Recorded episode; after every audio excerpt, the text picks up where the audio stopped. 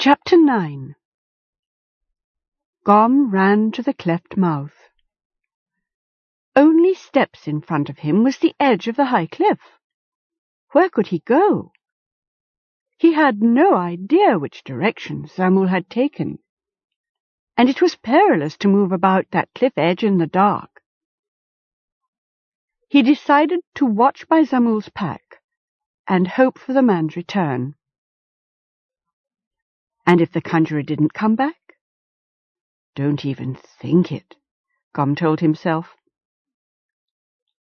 He squatted, his back to wet rock wall, pulled his collar up about his ears, and waited. Dawn came late and slow. The rain was gone yet a layer of higher cloud still blocked out the sun. Brushing the surface damp from his clothes, Gom got to his feet in the cold light, stretched stiffly, went to the cliff edge, and peered over. Directly below him was a small island, a miniature mountain poking up out of the dull grey water like a clack-wife's Sunday hat, with pointed peak and round, white-laced brim. Had Zamul gone down there?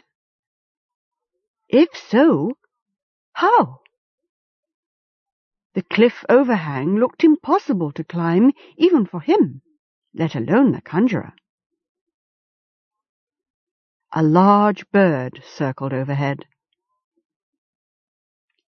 Gom looked up apprehensively, but it appeared to be a raven, blue-black, not grey, and with no sign of a skull.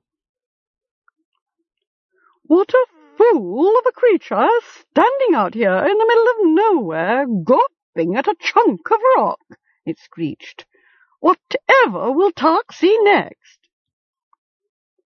Gom breathed in relief. It was a raven, and as cantankerous as any he'd ever bandied words with. Tark will see, he called back harshly, cupping his hands about his mouth. Tark will see a fool of a big black bird tumble into grief if he doesn't mind his manners. Tark was so surprised he tumbled down anyway. Well, I never! How extraordinary! A human talking! He tucked in his glossy wings and cocked his head. You are human, aren't you? It's difficult to tell. Such a scrawny thing that you are. What are you doing here, and how came you to speak the tongue? I learned Raven up on the mountain where I was born, Gom replied. As for what I'm doing, I'm looking for a man, a big man in bright green breeches, a black velvet hat with a red feather, and a thick brown coat. Have you seen him? Man? There's no man here. Tark glanced nervously toward the island. Gom caught the glance. Ah, Tark had seen Zamul, and Zamul had gone down there but not by climbing. How then? Tark knew, Gom would bet. But would the raven tell him? Ravens were stubborn and wilful, and for all their sober plumage, inveterate tricksters. Even if Tark did speak, it might not be the truth. Unless Gom could con it out of him. Gom cleared his throat. That island down there, he pointed. I want to explore it. Tark squawked in disgust. What an odd creature is this human! Clever and stupid, both at once. Cause and claws, listen! As he spoke, the island began to shake with a great rumbling noise that sent huge waves thundering against the cliffs. Gom's hand went to his chest. What was that? A monster! Tark squawked. A monster lies under there that will tear you limb from limb. A monster? Did Tark mean the skull bird? No, it wasn't heavy enough to set a whole island shaking in this way. Gom's eyes widened. But it might, in its true form. The death's head, was it the monster? Monster. Mother Chubb, the herb wife, back in Clack, had a brass knocker on her front door in the shape of a snarling face. To keep bad spirits away, so she said. But the townsfolk called it a hideous monstrosity in itself. During his run-ins with old Gaffer Gudgeon, the old man would complain of Gom's forward tongue, or monstrous lip, as the gaffer called it. The Clack merchants called their annual clear-out a monster sale, a term that Gom linked not so much with the goods as with their prices. Monstrosity, monstrous, monster. A hideous thing, or offensive, or of extraordinary size. If the death's head were this monster, then it was all of these things, and also evil into the bargain. Come on, he urged himself. You lost your mother's stone. You must get it back, and fast. He chose his next words with care. Sounds interesting, he said casually. How do you get over there? I don't, Tark snapped back. Nor does anyone else with sense these days. But if I went, I'd fly. I don't mean you, Gom said. I mean you. That is, me. You? Tark sounded scandalized. Are you completely daft? Didn't you hear that racket? Do you want to get yourself killed? He surveyed Gom critically. If I did know a way for humans, I certainly wouldn't tell you. The old bird prepared to fly off. Wait, Gom urged. There is one, isn't there? And you do know it. He stared at Tark until the old raven fluffed out his feathers nervously. I've just remembered an urgent appointment, Tark said. Got to go. Goodbye. Goodbye? Tark mustn't go. Not until he'd told all Gom needed to know. Gom thought fast. Bluff was the only way. Goodbye, Gom said. Bending down, he picked up a pebble and weighed it as though he meant to throw it the moment the raven left the ground. Of course, he'd never actually have thrown it, but the bird didn't know that. Well, Tark thrust his head out indignantly, to be held to ransom in one's own backyard. Whatever next? Tell me the way onto that island and I'll let you go, Gom said. Certainly not, the old bird snapped back. And folks stupid enough to ignore good advice deserve all they get. Tark turned his back on Gom and began to peck angrily in the dirt. Gom sighed. Stubborn old creature. He gazed down at the water then at the island, so close to the shore. There must be a tunnel, or, more probably, a shaft, running down to the base of the cliff, then bending under the sound to come up under the island peak like the handle of an upside-down walking stick. Tunnels and shafts were nothing to him. He'd learned about them under Windy Mountain. But the surrounding area atop the cliff was all folds and clefts like the ones in which he and Zamul had sheltered. Finding the tunnel entrance could waste precious time. Therefore, Gom concluded, the bird must show it to him. Gom studied Tark thoughtfully.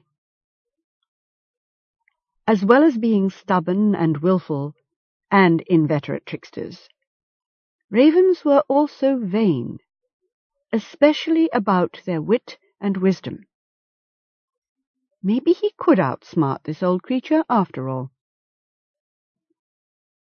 There is a way, I'm sure of it, Gom muttered, as if to himself, yet loudly enough for Tark to hear. But this poor thing, for all his airs, clearly doesn't know it. Tark hopped around. Don't know, don't know. Of course I know. You do? His eyes gleaming, Gom pretended to think. Is it by boat? Silly! Tark screeched. How would you reach a boat from up here? If not over, is it through the water, swimming maybe? No, indeed. You'd still not get down there. One more try? Gom could scarcely hide his excitement. What a pretty riddle this is, he said, ruffling up his hair. The way onto that island lies not over the water, not through the water, but... Go on, go on, urged Tark. I'm trying. Not over, not through, but under lies the way. Under? How? Gom held his breath. One wrong word, and all would be lost. Tark croaked derisively. A tunnel! A tunnel! What a ninny you are! Tunnel, of course! Gom smacked a hand to his brow, trying to hide his glee. Now to find out where its entrance was. He was just about to pitch his next question when Tark shot loudly into the air. Why, you've tricked me, shameful creature! You want the tunnel entrance? Find it yourself, he cried, and flew away. Come back, Gom called after him, but in vain. The sun was climbing, lightening the haze. Had Zamul handed over the rune now? Gom bit his lip. He must get on without the raven's help. Quickly, Gom stowed staff and pack in the cleft where he'd spent the night, and was just leaving when the cliff began to tremble and shake. Gom braced himself against the cleft wall while the ground moved under him. A monster that would tear you limb from limb, the trembling grew more violent until Gom was thrown to the floor. There he stayed, his arms over his head, until all was quiet again. As he got up, faint hope stirred within him. The death's head monster seemed angry. Maybe Zamul hadn't delivered the rune yet, after all. With renewed will, Gom set to work to find the secret tunnel, exploring each crevice in turn along the cliff top. The sun was almost overhead when he found it. A fissure so narrow and crooked that he might have missed it had it not been for the tiny bright green thread snagged on a sharp rock spur at knee height. He picked it off with care and held it up. It was a vivid green, the green of Zamul's breeches exactly. So, Gom thought, eyeing the crack in excitement, this was the tunnel's entrance. Zamul had squeezed his great size through there to take a dark and surely dangerous way? He must have had help of some sort. Gom pictured a death's head, and, shuddering, resolved to watch his step. He held up the bright green thread for wind to take out over the cliff edge. Then, with a deep breath, he turned and squeezed through the crack. He'd taken no more than a few steps into the tunnel beyond when daylight suddenly vanished, leaving him in darkness thick as fog. He stood quite still, listening, feeling the draughts on his face. Cecily!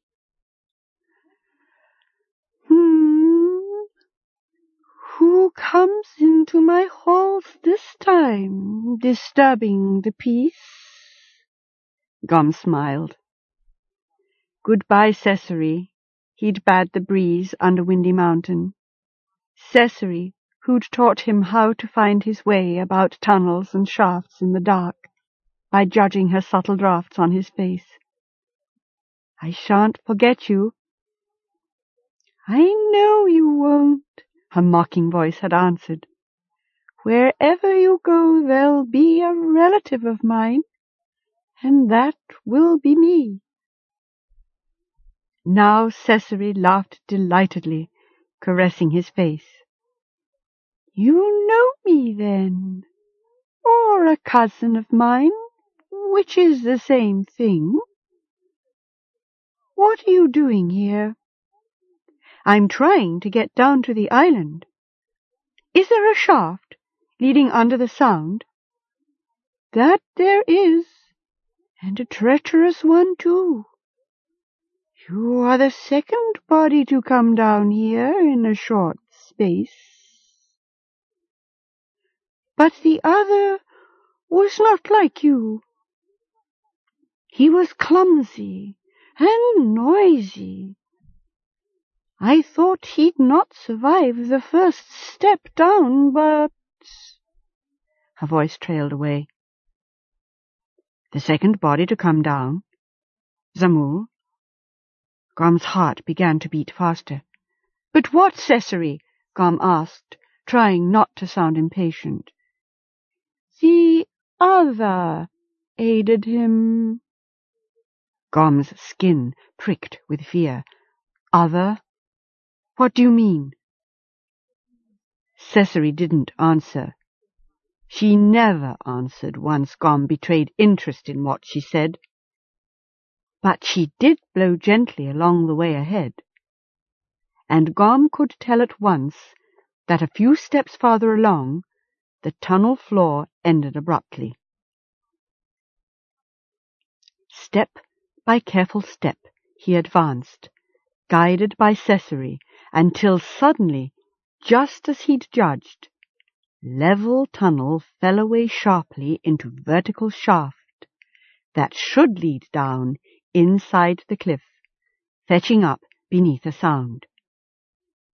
From there, a tunnel running under the sound should connect cliff to island, then bend up again under the little peak itself.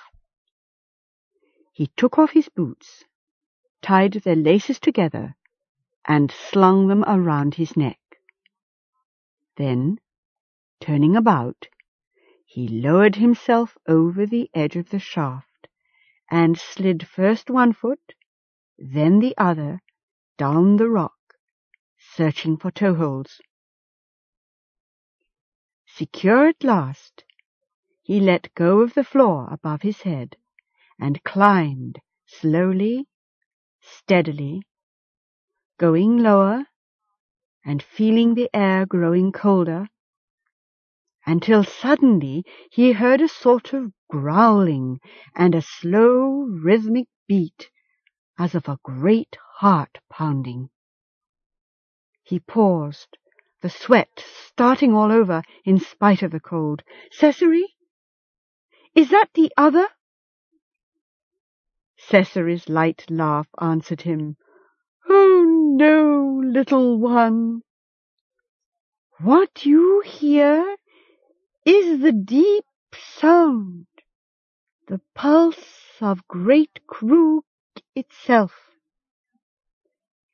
Great Krug, the name of the sound that he'd not been able to read on the map.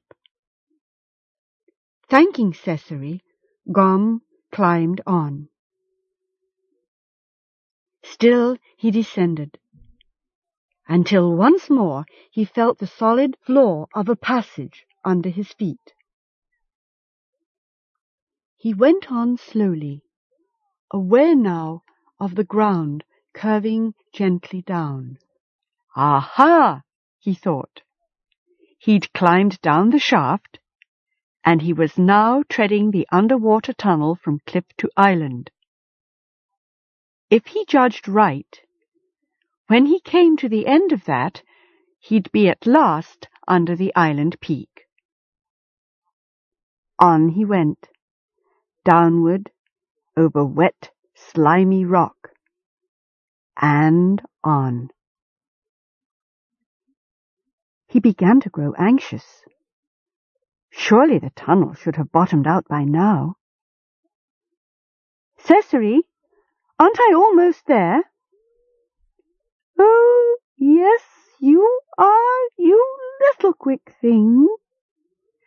And now I'm going to leave you, for I've other things to